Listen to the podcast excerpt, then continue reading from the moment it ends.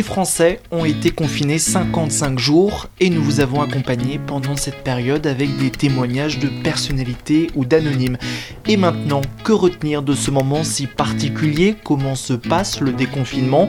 Que faut-il en attendre pour notre vie tous les jours et pour la planète? Nous avons eu envie de faire témoigner des personnalités sur ce monde d'après dont on parle tant.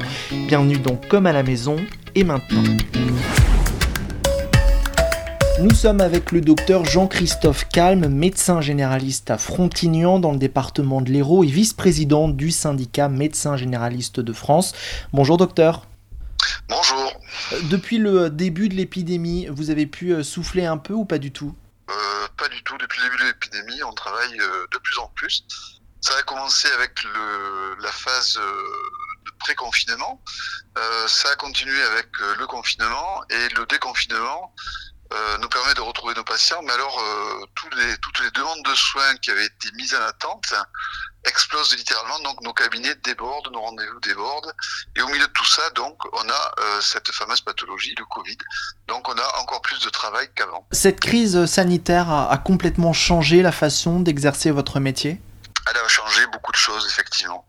Beaucoup de choses. Elle a changé beaucoup de choses d'abord au niveau collectif. Euh, au niveau collectif, nous n'avions pas trop l'habitude, nous, professionnels de santé libéraux, euh, de travailler ensemble. Là, on a dû s'organiser ensemble avec les pharmaciens, avec les infirmiers, pour prendre ensemble euh, en charge cette pathologie sur les territoires. Parce que soigner un patient atteint du Covid, ça sous-entend que tout le monde intervient. Le médecin, bien sûr, mais aussi les infirmiers, mais aussi le pharmacien. Et pour gérer la pénurie que nous avons connue et que nous connaissons encore en ce qui concerne le matériel de, de, protection, pour gérer aussi les difficultés que nous avons eues pour le diagnostic et la, les difficultés de prise en charge à domicile des patients, parce qu'il faut rappeler que 90% des patients Covid ont été soignés à la maison. On a beaucoup parlé des services de réanimation, mais beaucoup de gens très âgés ne sont jamais allés en réanimation. Beaucoup sont d'ailleurs morts à domicile. L'une de nos enquêtes l'a montré. Et nous avons accompagné tous ces patients à domicile, mais nous en avons aussi soigné beaucoup à domicile. Et pour faire ça, on a dû travailler tous ensemble. On a dû se parler, on a dû communiquer. Et ça, je pense que ça va rester. Je pense qu'on a compris tous que euh, y avait un intérêt certain, un intérêt majeur à travailler en coordination les uns avec les autres, que c'était à la fois réconfortant pour le pour l'esprit et euh, que ça a amélioré grandement la, la, la qualité des soins qu'on peut prodiguer à domicile. Donc ça, c'est au niveau collectif. Après, au niveau personnel, je pense que beaucoup de médecins, et là je parle que des médecins, ont changé leur pratique. Par exemple, moi je recevais les gens sans rendez-vous assez souvent. C'est fini tout ça. C'est pas possible aujourd'hui de recevoir des gens sans rendez-vous.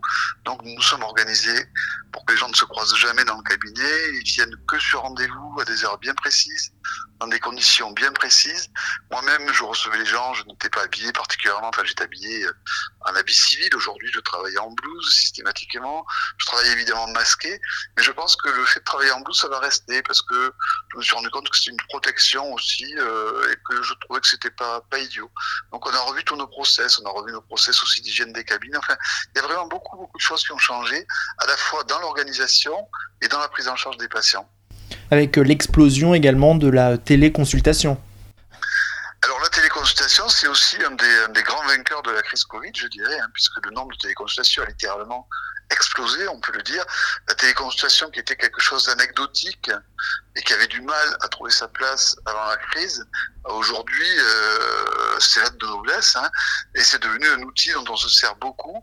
Alors moi, je m'en sers, je pense que beaucoup de médecins font comme moi, notamment pour faire une pré-consultation des patients, c'est une consultation, hein, mais j'évalue avec eux le risque. C'est-à-dire que si c'est un patient qui me dit j'ai de la fièvre, je tousse, j'ai des courbatures, je dis écoutez, euh, c'est probablement le Covid, on va commencer par faire un test, euh, je peux venir vous voir à domicile éventuellement, ou alors vous pouvez venir sur des horaires bien précis au cabinet pour pas croiser les autres.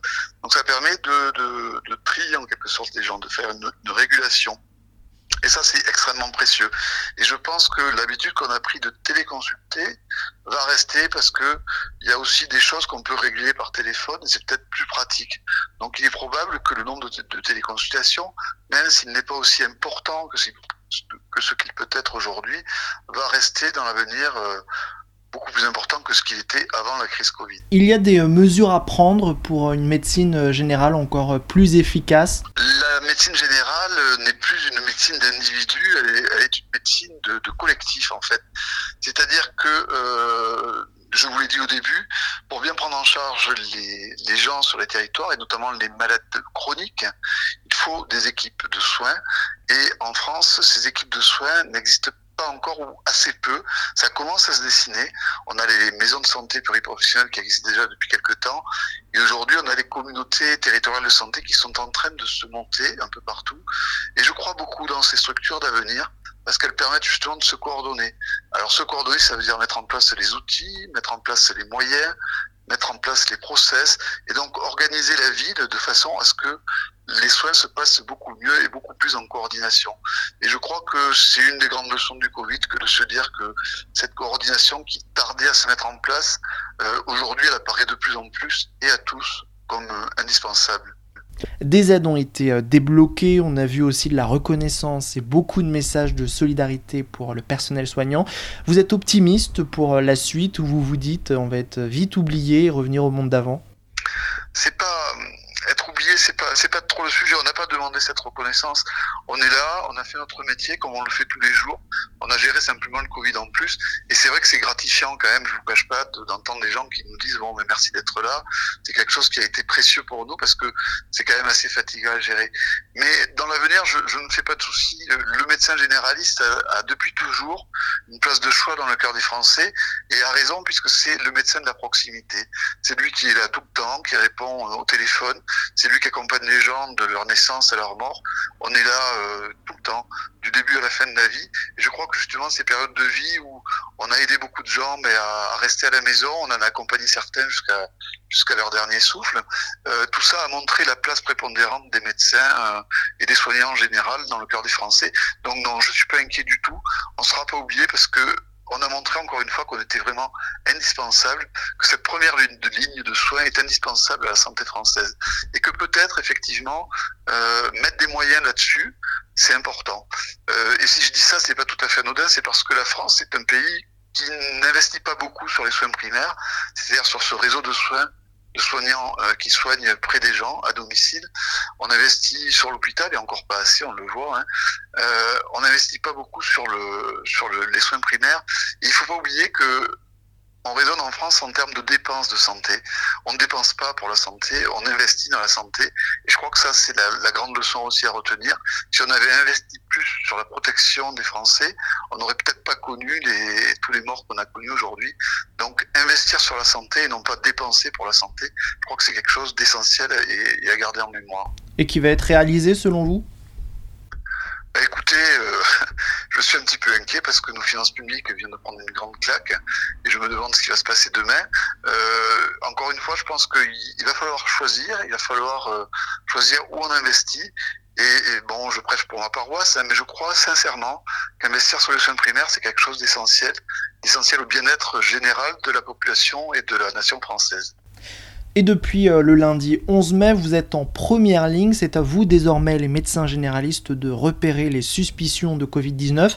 Vous avez été bien préparés? Oui, on a été préparé. Alors, on a été préparé d'abord par la durée du confinement, puisqu'en presque deux mois, on a appris à connaître un peu tous les signes du Covid. Donc, on les reconnaît.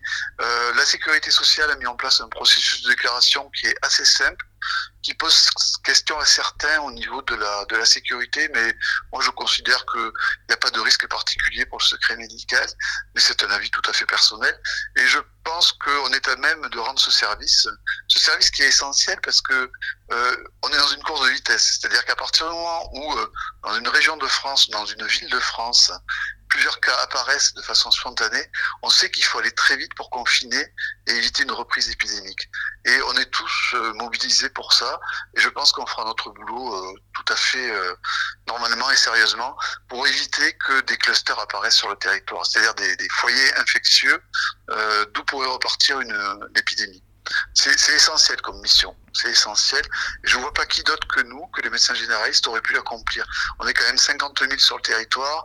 Il n'y a aucune profession qui a notre réactivité, notre capacité à faire aussi rapidement. Alors des données personnelles relatives au malade et à son entourage seront euh, transmises à l'assurance maladie. Beaucoup de médecins ont peur de trahir leur éthique professionnelle. C'est quelque chose que vous comprenez? Ce contexte épidémique nécessite quand même des mesures d'exception. En termes de, mesures d'exception, moi je pense que c'est quand même assez léger. On va déclarer sur le site de la sécurité sociale, c'est-à-dire Amélie Pro, euh, l'existence d'un patient positif, donc avec son accord, je précise bien avec son accord, s'il nous dit je veux pas, on ne le fait pas.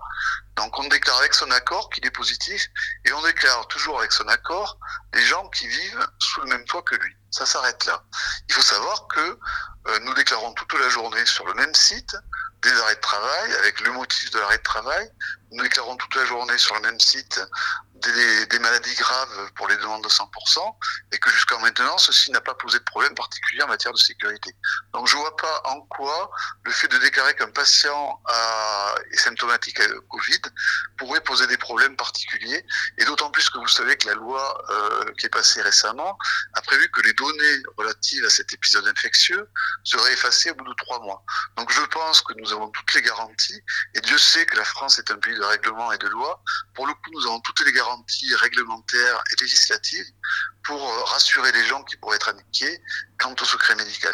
Il n'y a pas, à mon avis, de risque majeur pour euh, le secret médical et donc pas, à mon avis, de risque déontologique euh, important sur ce sujet. Dernière question, il doit ressembler à, quoi, selon vous, ce monde d'après? Le monde d'après, j'espère qu'il sera d'abord plus solidaire parce que on a, on a pris l'habitude de, de seul, on a, plus, on a pris l'habitude de travailler confiné. Euh, j'espère qu'on va revenir à plus de, convivialité, plus de solidarité aussi.